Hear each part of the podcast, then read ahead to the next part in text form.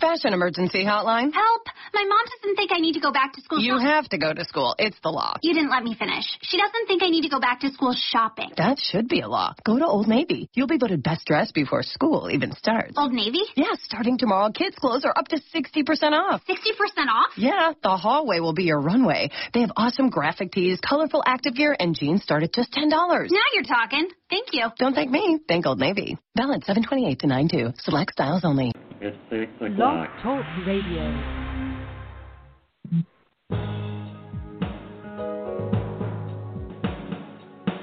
Welcome to the Neil Garfield Show, a presentation sponsored by www.livinglies.wordpress.com, GTC Honors, and The Garfield Firm, serving all 50 states with news and analysis of the latest bank scams against borrowers, homeowners, consumers, and investors, and providing legal representation throughout Florida. This program is for general information only.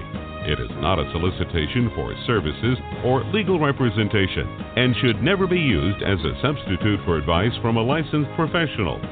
And now, here's world renowned financial expert, attorney, and blogger, Neil Garfield.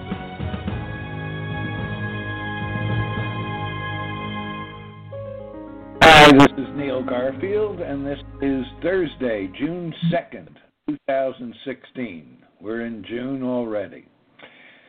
Tonight we have James Randy Ackley, who was on a couple of weeks ago. He's returning to give us his views the new application of an old legal theory, and he's got me very intrigued. He mentioned it at the very end of his interview, uh, his last interview on the show. I must say that I think this will be an interesting interview tonight.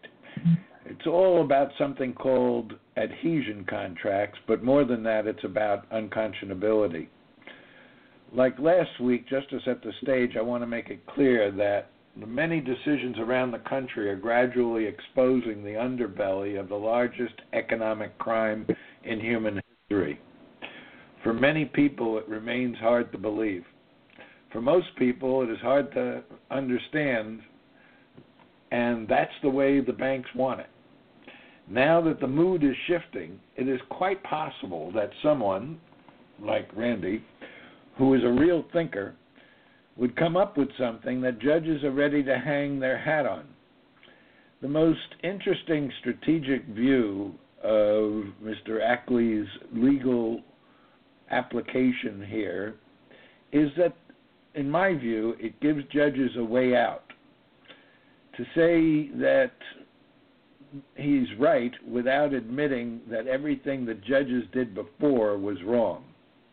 Now, of course, I believe that everything the judges did before was wrong, but they're not inclined to admit that.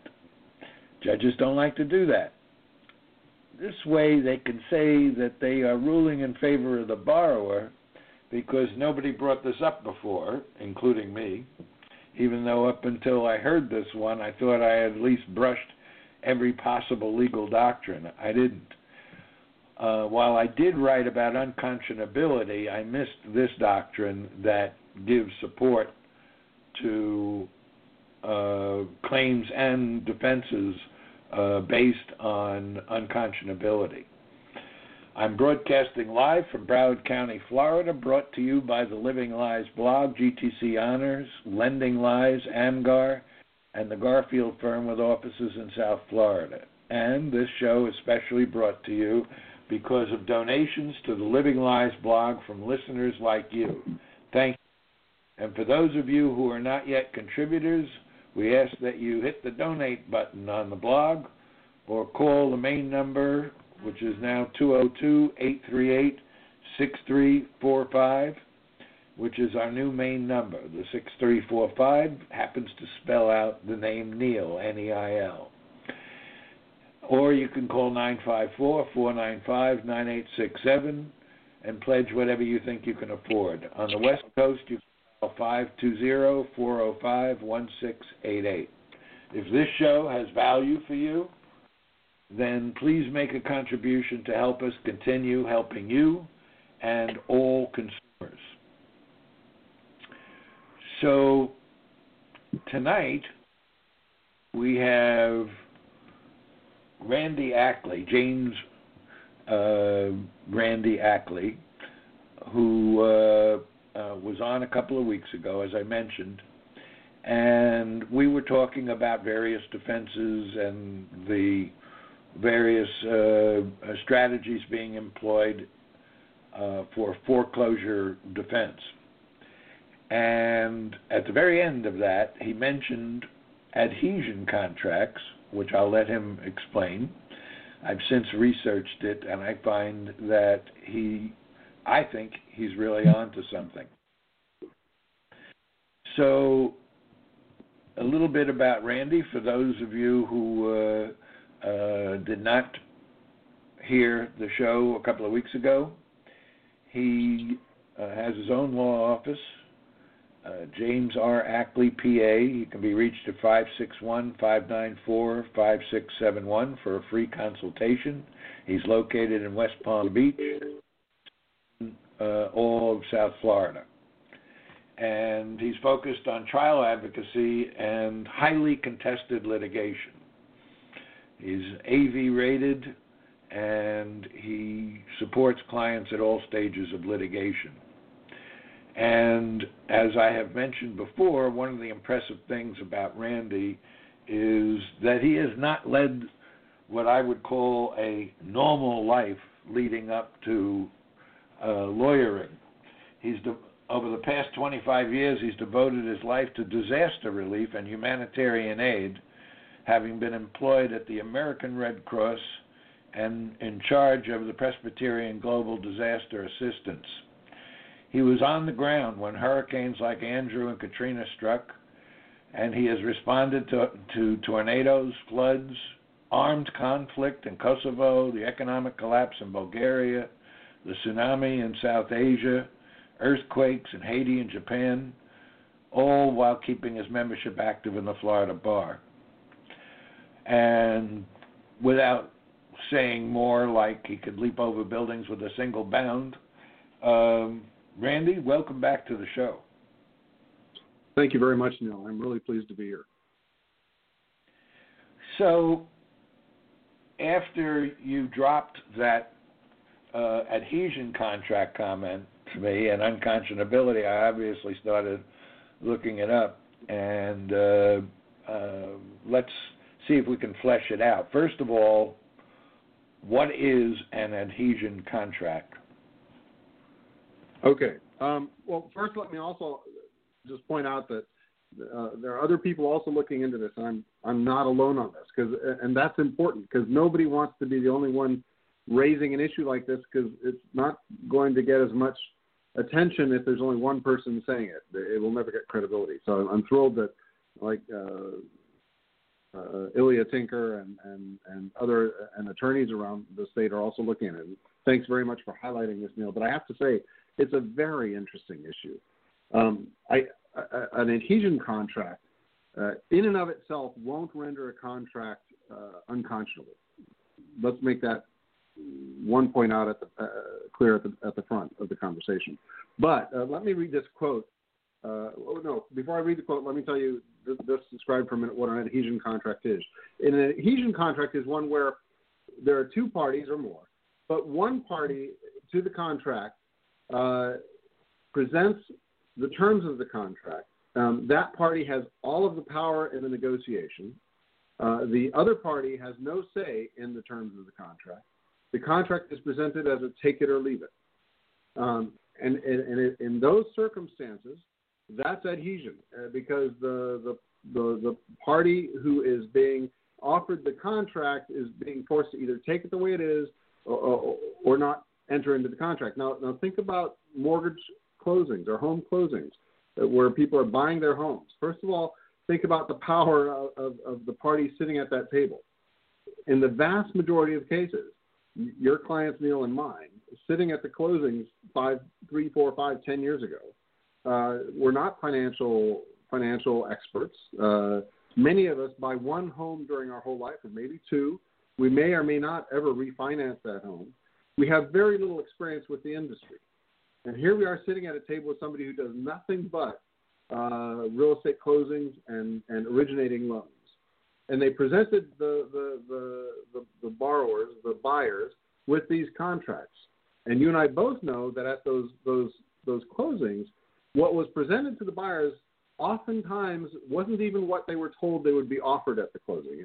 So in many cases, our clients have been told, yes, you've been qualified, and we've talked about this. You've been qualified for a 30-year fixed rate loan.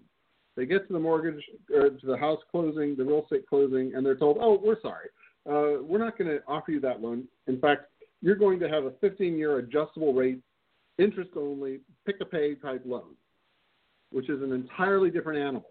First of all, those of us right. that have been doing this for a while now recognize that's a huge difference. But but for the people who are trying to buy a house who have who may have already sold the, the house they're living in now and are really committed to moving in, buying and, and moving into this new house, um, first of all, how would they know what that means? And secondly, they have no capacity, no power at that negotiating table, at that table, to negotiate at all. They can't change it. They have to take it or leave it. They don't have any options. Let, let me read you this quote from a case from um, the uh, 2003 uh, out of the First District Court of Appeal in Florida. An adhesion contract. The, the case is Gainesville Healthcare Center Inc. versus Weston, and the cite is 857 Southern Second 278. And the quote from from the headnote is just wonderful. It explains what an adhesion contract is.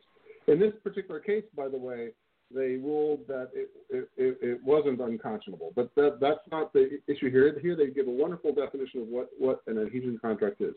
An adhesion contract is defined as a standardized contract form offered to consumers of goods and services on essentially a take it or leave it basis without affording the consumer a realistic opportunity to bargain and under such conditions that the consumer cannot obtain the desired product or services except by acquiescing in the form contract.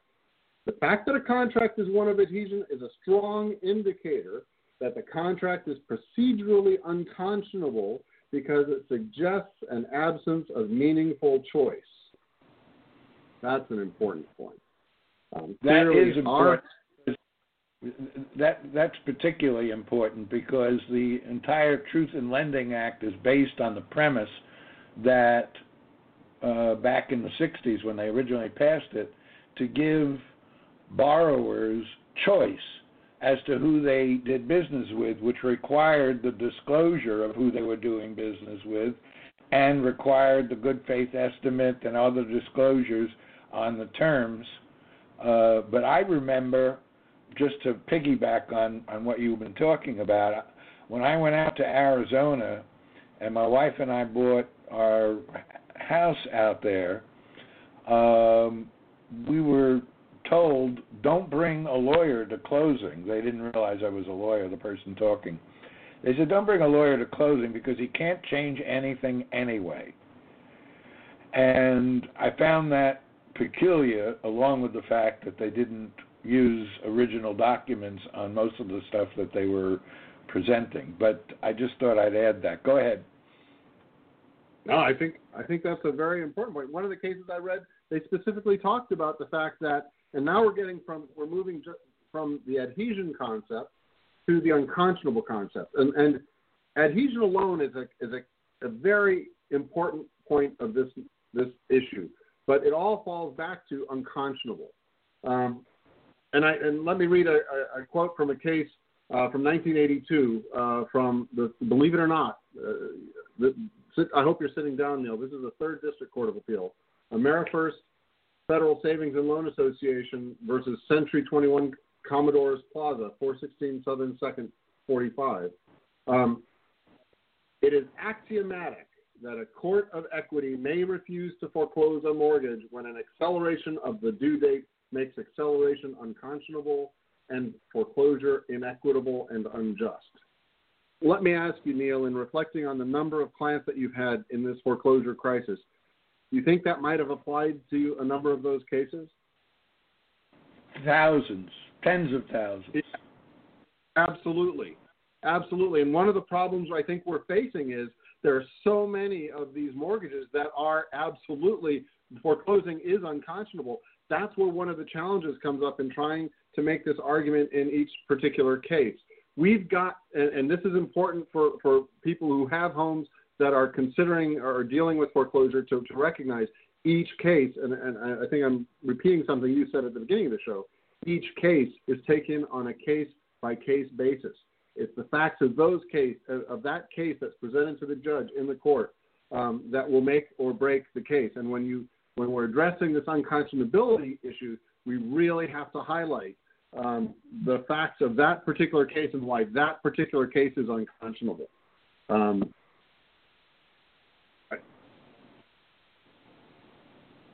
okay, so um, let's let's talk about how we would apply this to uh, most of the people on the line are interested in uh, uh, uh, foreclosures of mortgages, obviously. So, how do you apply um, the adhesion concept uh, and build your case for unconscionability? Because we know that most contracts today are adhesion contracts, which is to say that in most cases, whether you're signing a lease or whatever, it's a pre-printed thing, and uh, the way it's uh, presented as take it or leave it, which is the very definition of adhesion. So, uh, but on the other hand, the uh, the statutory uh, requirements of disclosure and choice, um, uh, particularly when they change the terms from before the closing to when you get to the closing and find out that you got an, a completely different animal, as you said. Um, now we're building a case for unconscionability. So um, uh, I know there's a number of uh, factors uh, in scrutinizing adhesion contracts. Uh, well, let's talk about those first. Um, what are the factors? What gets factored into the decisions uh, regarding unconscionability of a contract? There's a wonderful quote uh, from a case Steinhardt v. Rudolph, 422 Southern 2nd, 884. It's a, again a third DCA case of, uh, from 1982. It's a little bit of a long quote, but, but I think it's very important because it highlights, I think, the, the underlying issue of unconscionability. The law in Florida is clear that an unconscionable contract or an unconscionable term therein will not be enforced by a court of equity. And I'm going to break away for a minute just to point out that in Florida, the courts that deal with foreclosure are equitable courts. The, the issue is equity in, in Florida. It's not a legal issue, it's an equitable issue. And back to the quote. It seems to be established by the authorities that where it is perfectly plain to the court that one party to a contract has overreached the other and has gained an unjust and undeserved advantage, which it would be inequitable to permit him to enforce, that a court of equity will not hesitate to interfere, even though the victimized parties owe their predicament largely to their own stupidity and carelessness. Stated differently, if a contract or term thereof is unconscionable at the time the contract is made, a court may refuse to enforce the contract or may enforce the remainder of the contract without the unconscionable term, or may so limit the application of any unconscionable term as to avoid any unconscionable result. And one example of this is a court that refused to accelerate the loan, refused to allow foreclosure, and allowed the mortgagors to go ahead and pay the payments moving forward, even though the plaintiff wanted to accelerate the loan and foreclose and sell their house. That's how that could be enforced. But let's go back up and get back into this. Has gained where where one party to a contract has overreached the other and has gained an unjust and undeserved advantage. Now, let's look at that point as it applies to real estate closings and the mortgages that were being sold wholesale across the United States in 2005, 6, 7, 8, 9. Um, Let me interject. Let me just interject here uh, my own two cents, which is that what Randy's talking about applies to all contracts, which includes modifications. And I think that it applies to the original closing without doubt, but I think it applies to modifications even more because of the unjust result that is apparent and which normally, without this doctrine, uh, could not even be presented in foreclosure defense. So go ahead, Randy. No, absolutely. In fact, I'd like to pick up this modification issue a little bit uh, in a little bit because the I know you and I have both seen loan mods offered to our clients, some of which are, are good. They're, they're legitimate. They're offering them a, a reduced principal, they're waiving the fees and the interest, and they're actually near at or below the market value of the property, and they're reasonable payments, and there's no balloon at the end. A good, real solid modification. But how many mods are actually just an abuse of the whole system and taking advantage of the national mortgage settlement to again find a way to re, to rein, uh, reinstate the, the outrageous sums that are owed under loans that were inappropriate to begin with. And that brings me back to the point of the unconscionability at the term of the contract the, the, was entered into at the closing. What, what was going on then? We had we had appraisers who were in on the the the the were colluding with the banks and the mortgage brokers to put high values on the homes, in some cases well above fair market value of the homes, in order to increase the value of the mortgages. We had personally, Randy, Randy, I personally saw I personally saw the instructions given to some appraisers that basically told them, "Here's the contract price. You need to come in twenty thousand above it." And I might also add, yes, and I might also add that in 2005, I think it was, it's on my blog, 8,000 appraisers petitioned Congress to do something because they were being put under pressure to come in with appraisals that the bank wanted that were too high and that would undermine their profession and their professional responsibility. And you know what Congress did? Nothing. Absolutely. So the issue of unconscionability just on appraisal is something that I did touch on years back and that is exactly what you're raising. You, somebody goes to a closing, and they're relying on the the lender or who they think is the lender uh, to do to act in a reasonable business fashion, when in fact the lender is a pretender lender. But more important, as to this point, uh, uh, this party simply wants the loan to be as high as possible because they want to move as much money as possible. And the fact that what they're doing is setting up a homeowner to fail on the loan doesn't bother them because it doesn't make any difference to them if the homeowner pays or not. I'd add another thing that happened in, in my Arizona experience, which was they uh, virtually insisted that we add into the mortgage uh, landscaping and all kinds of things that you know we were going to do. They didn't want us to pay cash. They wanted they wanted it in the loan, and that's the first thing that tipped me off in 2004 that there was something going on because no lender would say that not if if they were looking to maintain their security position. And uh, and I found out from neighbors and so forth that they also felt like they were pushed into taking on more debt than uh, uh, they originally intended. So the, the appraisal factor is a is a red hot button for me. I, I think you're highlighting uh, an element of this whole crisis that is critical to understand, and that is that once the the lending industry was allowed to bundle these loans and sell derivatives and securitize them, the entire paradigm that we had been raised with since we were children was destroyed. And and by that what I mean is when I was raised and when most of us were raised, we were raised to believe that the lending industry was very protective of itself. It wouldn't give a mortgage to somebody unless they could pay it back because they wanted to get paid back the loan.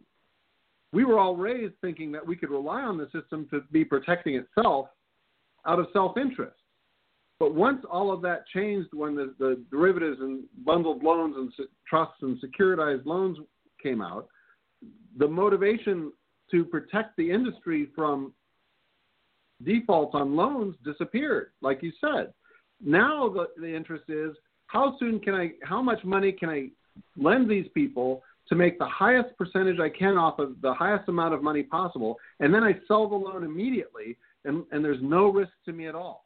And, and in fact, the system was set up that they had to sell it at least twice in order to protect the, the, the buyers down the line from potential bankruptcy up the line. So everything changed, and none of us in the in, as consumers were aware of it, or not very few of us were. I certainly wasn't aware of it, and and the whole everything changed. We could no longer rely on the mortgage industry to be self-interested and protecting itself. Um, and as a result, everything they did was geared to selling the mortgage no matter what, and that included things like the appraisals. And again, the appraisal is so important. We're reliant on appraisals being valid as both borrowers and supposedly lenders in order to to have a, a realistic expectation that the house will be worth the amount that it's that's being loaned on it. But with these appraisers inflating the appraisal value, first of all, it, on the individual houses, it was wrong because they weren't worth as much as they were being appraised at. But secondly, it created that bubble that eventually burst, and, and we may be seeing that again. And then and then we had again no no uh, the safety net we were expecting when we were entering into the mortgages was not there. We were misled to believe that yes, you can afford this loan. Of course, you can afford this loan. Just look at how fast the mortgage, the, the values of the homes are rising. Of course, you can afford this loan. No problem, sign it. So they, so many people did. Um, and now let's go back to that case note that described unconscionability. Um, one party to a contract has overreached the other and has gained an unjust and undeserved advantage. This whole situation was a setup by the lending industry. All of the borrowers sitting at the table, all of the home buyers sitting at the table, were being victimized by an industry trying to maximize its profits and allow itself to securitize and, and sell the derivatives and sell these loans. And they did it.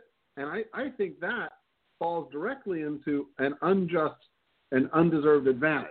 I would think that falls in that, that definition. I think it also applies to the loan mods. Because if you look at the loan mods that are coming out of the so called national uh, mortgage settlement, which was supposed to help the system, but is actually just the national, I think the national banking, uh, banking and lender rescue package. It certainly doesn't help most of the homeowners. They're getting offered, many of them are being offered loan mods that are just, again, outrageous. The inflated value of the homes from 2008 are still the, the they're, they're not reducing principal. They're not reduce. They're not waiving the fees that are unconscionable. I think as well. They're not waiving the the the multiple property inspection charges, which may not be allowed under the contract at all, but they still uh, apply them. Um, so anyway, I, I don't mean to to to to, way, uh, no, no. To, to, to rail, but I think it's just outrageous. I, I think that uh, I wanted you to rail because it's good to hear somebody rail other than me. Um, I, I think one of the interesting things that you wrote uh, is that investors in the empty trust, we all know that the trust never got any money and never had any assets. Investors in the empty trust are also now making claims of unconscionability because the trusts do not contain the notes that were allegedly purchased, transferred, or delivered.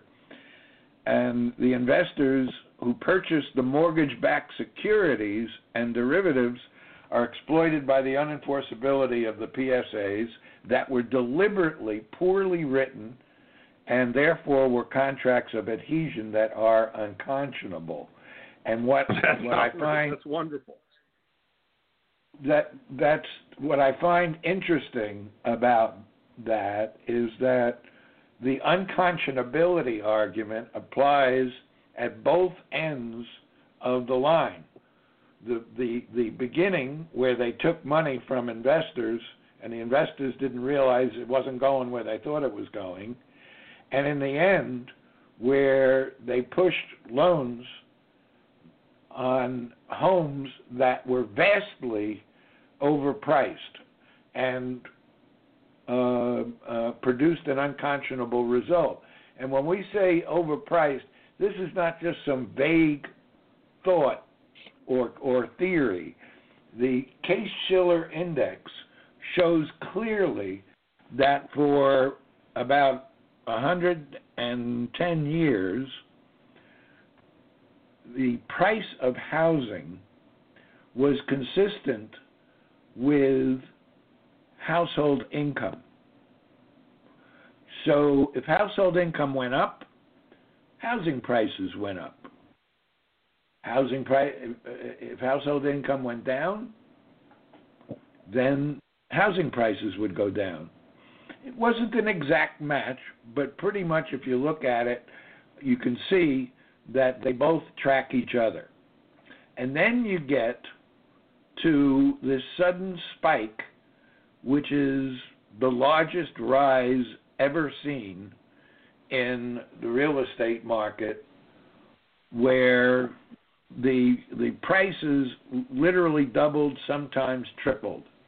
And I remember again from Arizona, where at one point the price of housing in this new development I was in was going up 20% a month. And some of my neighbors were taken in by this, saying, We're making a fortune.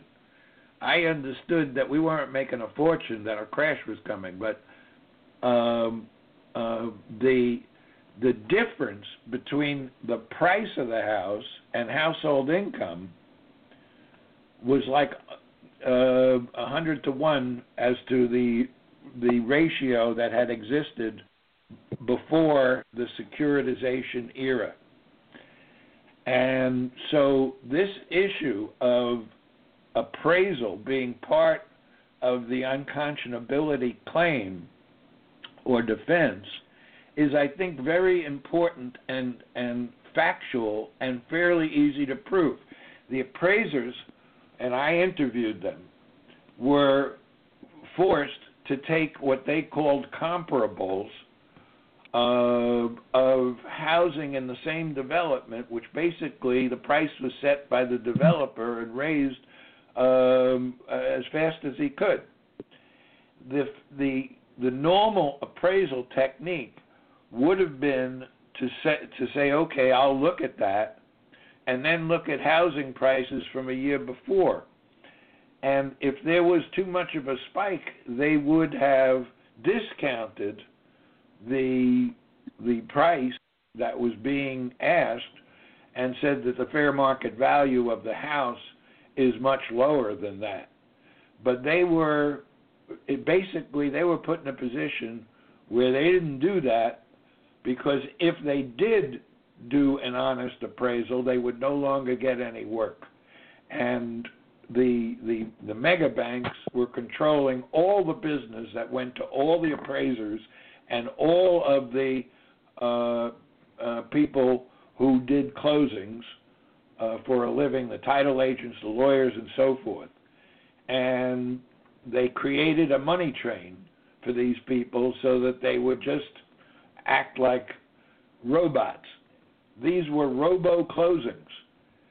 All the factors involved in the so called closing were pre uh, uh, set by the mega banks on Wall Street who were uh, who had created the illusion that they were not the parties at closing when in fact they were and that they were so remote that they had nothing to do with the closing. In fact, this was exactly what was planned by the mega banks and eventually it's my hope that people will realize not just what they did was wrong in the past, but that they're still doing it. And with the help of the Federal Reserve, they're sweeping the whole problem under the rug by creating a new boom or spike or bubble uh, to replace the old one for fear that when it, when and if it it actually falls, when those prices of assets come down, most of them fictional assets in the shadow banking market, that the whole financial system will collapse. That's not really true. There's for certain those people who are associated with the mega banks will suffer uh, uh, problems, uh, but maybe not if the banks are allowed to bring the money back in that they've parked offshore and that they sucked out of the economy, which by most estimates is around four or five trillion dollars. So, um, Randy, comment on that? Uh, yeah, I'm. I, the problem is that, like most people, I'm not a financial expert. I'm a trial lawyer. Um, that's what I do. And and when I hear and watch uh, the industry basically uh, just take full advantage of all of us that aren't aren't in the industry, it's just really heartbreaking. And, and it's heartbreaking because the consequences of their um, I have to say it, syndicated criminal behavior, except it's not criminal because they're allowed to do it, um, are really tragic uh, in the individual families that are that are having to deal with it. And and this isn't a, a matter of people who went out of their way to try to take advantage of the system and now are, are, are trying to not pay their mortgages and get their houses for free. This is remember everybody in in the neighborhoods in, in the, the communities had to pay those prices because the and, and have to pay the prices because the industry is lifting up the, value, the the costs of the homes, whether they're worth it or not. You have to pay that or not buy a home. Yeah, so contrary to impact popular belief on the bench, the the the borrowers are not deadbeats, and they didn't have a secret meeting at uh, in early in the early 2000s uh, uh, at which they decided to defraud the the major banks of the country. Uh, 20 million people. Yep. Uh, it would be hard to get 20 million people in the same room. I think. It'd be very difficult. Uh, although we might be able to get 20 million to listen to your show, but I, I don't know. I, I have to say, I just think that that I do think the judges in most cases are trying to do the right thing, but they they still many of them just don't understand the real dynamics of what's going on here. Um, and just to make things a little bit more frightening and, and highlight the fact that there's another bubble, and maybe it's not directly related to the bubble, but the foreclosure fraud website has a an article that came up today that says another spike in defaults is coming because uh, interest-only alternate A loans are are about to to recast a full payment of principal and interest. That means we're going to face another. Was it 2008 or 2009 when when that hit the first time? I forget. They're back. People, yeah, yeah, exactly. It's going to happen again, possibly, and it's terrifying. Well, my opinion is not just possible; it's sure to happen. And uh, uh, if we don't do something, by we I mean the people of the country, because we can't rely on our political structure to do anything. It's owned by the banks. Uh, if we don't do anything about it, it's going to happen all over again where the banks make a fortune on the crash and and the rest of us end up having at at the very least problems and uh, uh, in an average situation where lives are turned upside down. I mean, so far I think it's around 20 million people that have been displaced by this absurd system, and uh, as as you mentioned, uh, uh, it's an equitable court. It's a, a, court of equity, and in in this setting, um, it's it's unfortunate that judges are just people with whatever limits there are on their intellect or the depth of their knowledge. And you're right they just don't get it. And truth be told, I'm not sure that you can blame them for not getting it because, unlike people like me, they have no experience with having been on Wall Street and and how things work and how money moves and how people make money and I mean basically Wall Street, especially the investment banks, is out to make your money their money. And they did a very good job of that. Uh, uh, and I don't mean that in praise, but they certainly succeeded in their task. So, uh, in the remaining minutes that we've got here, let me ask you this: um, Are you using unconscionability as a defense now, or are you just starting to? I'm just starting to. I'm I'm just beginning to put it in as affirmative defenses um, that we can raise. I'm I'm actually beginning to try to amend some of the existing answers and affirmative defenses that I've already filed. Uh, and some of my clients come to me with um, uh, their pleadings already in place, and, and, I'm trying to, when I amend their their answers and affirmative defenses, uh, to comport with what I think are the best strategies and issues. I'm I'm putting them in now. It's a new thing for me, absolutely. Um, and there is another element to unconscionability. A, friend of mine, Mukhtar Khalsa in New Mexico, uh, has also outlined that the the mortgage contracts are self-contradictory in that there are requirements written into the contract that they comport with local and state and national law, and yet in that same contract uh, there is a a provision that the lender has no obligation to notify the borrower when they sell the note and mortgage. Well, that means that they have the, the borrowers aren't necessarily informed of who actually has a right to enforce the note and mortgage, and it becomes it's a much more complex argument than that. But that self contradiction makes renders the contract unconscionable from his perspective. I think it's a very important argument to, to explore, and I'm trying to explore that as well. So, in answer to your question, yeah, I'm beginning to work it in. There's a lot more to be done, and I and I would invite other attorneys. Uh, let's talk and, and work out better defenses than I can do on my own. And, and Neil, one more thing. I keep getting calls uh, from around the country. I, I really wish I could be more helpful, but we need to have attorneys who are actively defending and, and not just settling, but actively defending foreclosure. Lift up your names, figure out some way to get your names in your communities because people are looking for you. Well, that's a, a very important thing you just said because the, uh, I mean, when I started, looking into this back in 2007, and people were asking me for help, I personally made calls as many as, as 20 law firms in the area and asked them if they would uh, uh, take on representation for clients who had the money and were perfectly willing to pay the fees. And the answer was no. I, I literally couldn't get one lawyer. And then over time, lawyers started entering the marketplace. And now um, uh, you've got the usual assortment of where you've got lawyers like yourself and me who are out to win, not to kick the can down the road, then lawyers who are sometimes hired for the purpose of kicking the can down the road, and other lawyers who are just looking to justify their fees.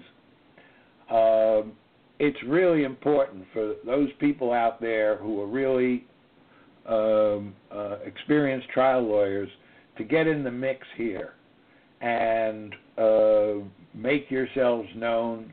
Allow us to, and we we will bring the business to you. Unfortunately, we're running out of time here, Randy. I just want to uh, uh, state your number again for those people who want to call you 561 594 5671. I want to encourage uh, you, Randy, uh, to do uh, perhaps some litigation support. Thank you for coming. Thanks very much, Neil. All right. And we'll be back next week with Rodriguez. Thanks for listening to our broadcast. We hope that you tell your friends about us and let them know that there is hope and help in this financial crisis. Tune in every week to The Neil Garfield Show for free information and advice and visit our blog daily at The Living Lies blog We provide support services, the latest strategies, analysis, expert consultations, testimony, and declarations to use in your battle against the largest economic crime in human history. For information concerning Neil, the team at Living Lies, or the law firm, go to www.livinglies.wordpress.com or call 520 405 1688. The opinions expressed on this broadcast are those of the host and should not be attributed to any other person or entity.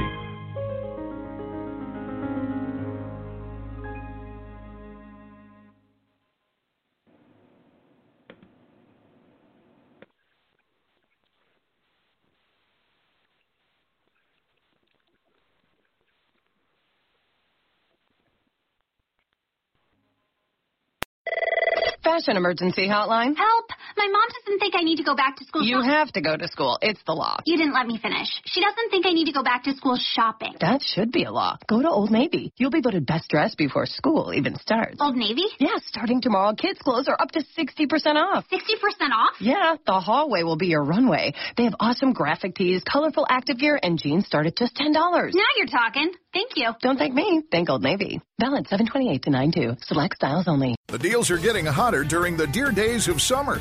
Get 0% financing for 60 months on all John Deere compact tractors. Plus, get a best in class six year powertrain warranty at no additional cost. Hurry in today for the hot deals of summer. Offer ends August 2nd, 2016, subject to approved installment credit with John Deere Financial. Terms, conditions, exclusions, and warranty limitations apply. See dealer for details. Visit your local John Deere dealer today to take advantage of special savings going on now. Find out more at myjohndeeredealer.com.